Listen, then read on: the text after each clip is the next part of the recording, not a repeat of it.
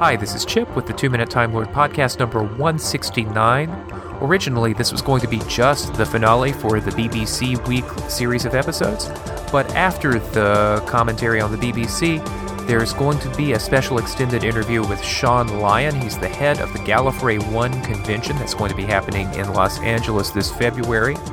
The room block is out, but the convention's still going on. Shaun has plenty of information about it. It's going to be a great convention. I'm looking forward to it, and Shaun's going to tell you more about it after the uh, upcoming two minute bit.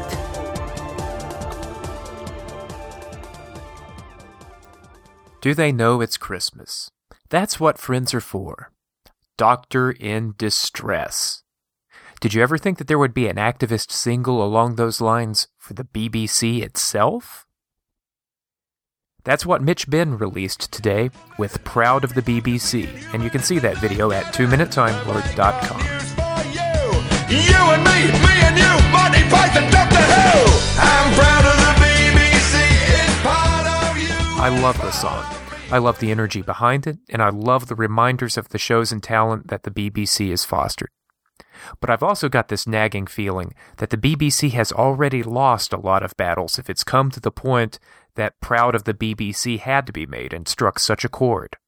And the fact of the quality of the BBC's programming is an argument that simply won't work against someone who's philosophically opposed to a compulsory license fee or public service broadcasting, which can mean rough times ahead for Doctor Who. All this week, you've been hearing from some friends of mine, Neil Perryman, Mark Goodacre, Simon Harries, who care deeply about the BBC, and there's been some interesting speculation about what could follow.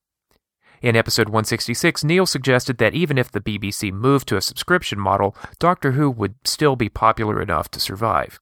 And a few people noted in feedback about the rest of the world picking up more of the tab, perhaps. And I have to say, that seems increasingly likely. We've gone from Canada's CBC co producing Doctor Who early on to Starz co producing Torchwood and BBC America co producing the first two episodes of the next Doctor Who series. And I don't think it's a coincidence that Torchwood and those Doctor Who episodes will have a more American flavor to them.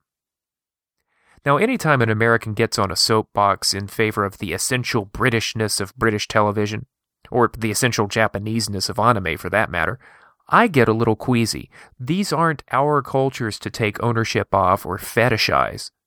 However, I want Neil, Mark, and Simon to remain proud of the BBC and proud of Doctor Who as something that remains authentic to them. As the BBC weathers its attacks and changes to fit its new environment, I think there's a risk of them becoming less authentic in time and that's a cause worth picking up a guitar against. Doctor Who will survive, as will the BBC itself, as long as the people who care about it are vigilant.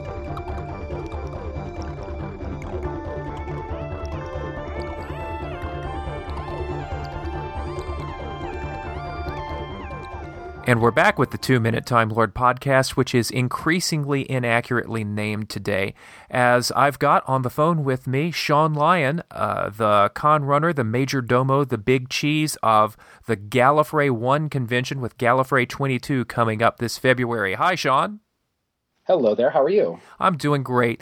I asked you on today because things have gotten really, really interesting really, really quickly for Gally 22. Could you tell Yes, me a little bit about the announcement you had to make today? Well, um, you know, they say that uh, that too much of a good thing sometimes isn't the greatest thing. So I guess this is a little bit of that. Um, basically, what's happened is that we have sold out our convention room block. That's the room block that we do every year for for discounted rooms. Um, this is not a problem or anything like that. This is just a bit of an inconvenience to people who haven't made their room reservations. Um, in a nutshell, what's happened is that we have a certain number of room commitments that we have to make to get this space every year, which, you know, every convention has to. Unfortunately, or fortunately, actually, because so many people are interested in the convention this year, the um, the people have been making their reservations earlier and earlier, and um, usually we run out of rooms at our discount rate. Well, maybe about a month before the convention, and this year we've done it in October, four months before. Um, what this means simply is that we don't have any more rooms that are available for people coming in from out of town. at our discounted rate, which was $100. But there are still rooms available, and there are a variety of options in the area as well. And um, I appreciate you uh, inviting me on to talk a little bit about that. Uh, it's no problem at all. So the message is not Gallifrey's close the doors. The no, of course not. It's ju- it's simply that the room block has filled up early, and is this a bigger? This is a bigger room block than you've even had in previous years, right?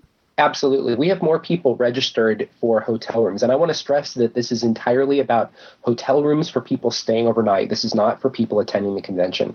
Um, we have more people booked into our hotel right now than we've ever had in, in the past.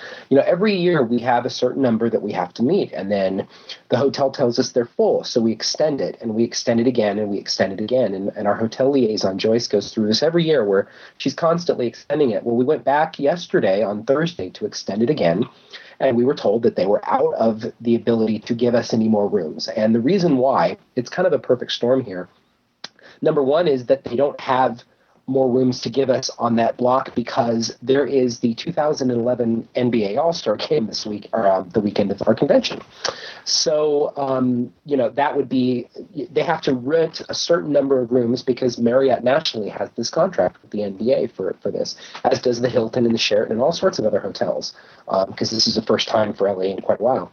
Um, so usually people, when we get to that point where we want to um, to uh, extend our room rates and we get to the point where we can't anymore, our, our room block, um, the rooms are usually about $15, $20, $25 more. But this year, because of the NBA, they're about $150 more, and um, unless you get a good deal, and there are plenty of deals out there. So um, that's that's the, the bad news, unfortunately. The good news is that there are still Marriott rooms available at a slightly elevated, um, not terrible. It's 149 at the moment um, rate that we actually have on our website. There's also the Crowne Plaza Hotel, which is less than a thousand feet from the door of the Marriott for 132 a night. Um, there are plenty of hotels in the area. There are some chain hotels like uh, Holiday Inn Express or Super 8 that are actually cheaper than a room would be at Gallifrey One. Um, you know, maybe $80, $85, but they're a little bit of a walking distance, but you know, you're talking about maybe a 10 minute walk. There are plenty of options in the area, is what we're trying to stress. So this is really flipping a switch. Uh, for any convention, uh, the goal is to fill up your room blocks and to uh, discourage uh, attendees from going to other hotels. But now you're saying, come on down and go wherever you want, right? Exactly, exactly. This is this is the way many fan conventions operate. The convention itself doesn't pay for the function space for the event because we commit to a certain number of room nights. Um, one room occupied one night equals one room night. And uh, this is the way Gallifrey One, Chicago TARDIS, we we many of us operate always, you know, on this this um, this type of contract. When we have to reach a certain number in order to guarantee that we won't owe any money to the convention. And we've we've always met our room nights. In 22 years, we've never once not met our room nights except for our very first year, which we've we've made light about the fact, but we actually had to borrow money and we paid it back over 10 years, and that was in the, the early 1990s. Um, and we've been operating in the in the black ever since then. This year, we've actually gotten to the other point. We've actually hit the top cap of where we can actually offer hotel rooms at a much earlier date than we ever do. We always run out of rooms. We just usually run out of rooms maybe two weeks before the convention, not four months. But um, I do want to mention one other thing, and that is that I want to stress again that this is hotel rooms only. The convention itself is open. We have absolutely no intention of running out of memberships available. There's no way in the world we're going to sell out of the convention as not, a matter of fact, as a matter of fact, you've got double the space as you had last year. Exactly, exactly. We had we had okay. Here, the simple fact about Gallifrey One, and and we ha- owe it to people like yourself and other podcasters and the people of the internet um, who you know at Gallifrey Base Forum and Twitter and Facebook and everywhere. We owe the fact that you know four years ago at Gallifrey we had 800 people. Last year we had almost 1,600. We doubled in size in four years. That's you know that's a lot of transition for a, what we always considered to be a small convention. We were 700 people for over a decade when we were in our old hotel home, the Airtel. And, um, you know, so we've had to adjust. So every year we've actually adjusted what we've been doing and how we lay out our space. We had 1,600 people this year. We immediately went back to the hotel and said, we need more space. And they gave us the entire convention floor. It is literally double what we've had in the previous, you know, the last two years. That's and that's going to be fantastic. It's going to mean a lot of a, a lot of room, a lot of a lot of elbow room, uh, and a lot of party space. I have the feeling. yes, yes, we have tons of things going on. I mean, we actually have now. Um, this is actually the first time we'll note it. We have five book launches going on at Gallifrey 2011. Um, two of them have been announced on our website. Um, the the book Whedonistas from uh, Mad Norwegian Press, and also um, The Big Finish Companion by uh, Richard Dinnick. I had to scroll down on my list here because there's so much going on. Um, but uh, yeah, so we have you know um, five different book launches. We have parties going on every night. I mean, there's just you look at our website. There's already a ton of information and a huge guest list, and and it's four months away. We've got a ton of stuff going on. If you could, real quick, uh, for the people who may not have been keeping up with Gally, uh, who are some of the headlining guests? Well, our um, guest of honor is Peter Davison, who, um, as you know, couldn't make it in 2010. So he actually sent a, a wonderful um, video production um, to the convention last year uh, with his daughter, Georgia Moffat, who did join us um, that actually featured a cameo by Sheridan Smith and, and, a very nice cameo at the end by David Tennant. So um, Peter Davison will be joining us, and he's joined by Janet Fielding, Sarah Sutton, and Matthew Waterhouse. So it's sort of a reunion of the early Peter Davison era of Doctor Who. Um, we also have uh, Tracie Simpson and Peter Bennett, who were the producers, the Dayline producers of the last season of Doctor Who with Matt Smith. Um, they'll both be joining us. Tracie was a production manager on the show for years, and and Peter um, was a producer of uh, Children of Earth, uh, the Torchwood, the last season that was aired. So uh, John Leeson is coming for the first time, and and uh, he's actually this is his first convention appearance uh, at Gallifrey. Um, he's one of the few that we've actually never been able to get before because he just hasn't had the uh, the time. But of course, he's the voice of K9, and um, we have a couple of actors from Torchwood, Kai Owen who plays Rhys, and also Tom Price, PC Andy. Anne Sheridan Smith will be with us for the first time. She's uh, she has been playing Lucy Miller in the uh, Big Finish Audios opposite Paul McGann for um, a couple years now. And um, Ian McNeice, who was William Churchill. We have Neil Gorton, the the guy who's done the amazing um, prosthetic effects and, and makeup for Doctor Who the last five years. Um, Jane Espenson and Doris Egan, who are both writers on the new season of Torchwood uh, a director named Ashley Way, who's directed all three of, of the shows um, Torchwood, Sarah Jane, and Doctor Who.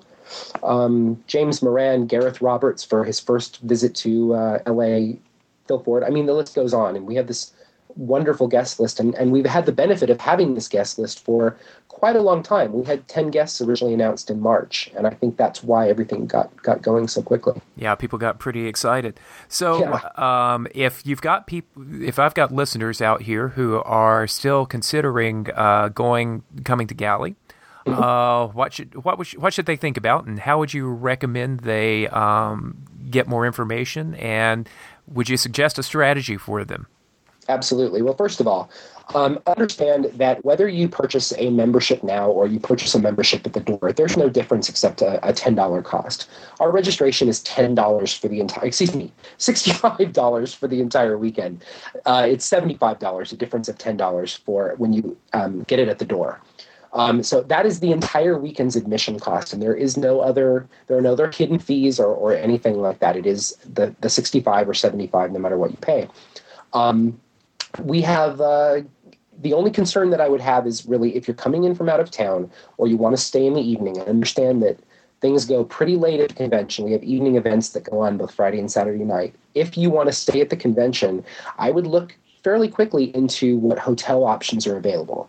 Now, I say fairly quickly, not because the hotels in the area are going to completely sold out, but because I would like to make sure that you get the best possible deal that you can get for the uh, for for your money look and, at and the early and the earlier you book at this rate with the uh, games and everything else going on, the better, right? Absolutely. You know, we actually, if you go to our website, which is Gallifrey1, uh, GallifreyONE.com, you'll see that we actually have a very, very extensive article that we posted today about this. And we, we actually mentioned that we did uh, research pretty much two of us did research on this all morning on Expedia, Travelocity, Priceline, and Hotels.com to look for all the different um, deals in the area. And we're talking about hotels that are less than a quarter mile away. We're not talking about anything driving distance. Okay, we're we're talking many, about things many of them walk walkable. five ten minutes. Absolutely. I mean, they're all walkable. Um, there are a couple that are that are maybe a brisk 15 minute walk, but we're not talking about a half an hour. We're talking about fairly close. The Crowne Plaza Hotel, which is practically next door to the convention, is two minute walk. Um, there's the Radisson down the street. There's Courtyard by Marriott, a Holiday Inn Express. There's a Super 8, a Travelodge. There are so many hotels because this is, of course, LA International Airport. There are a ton of places, and they're all within walking distance.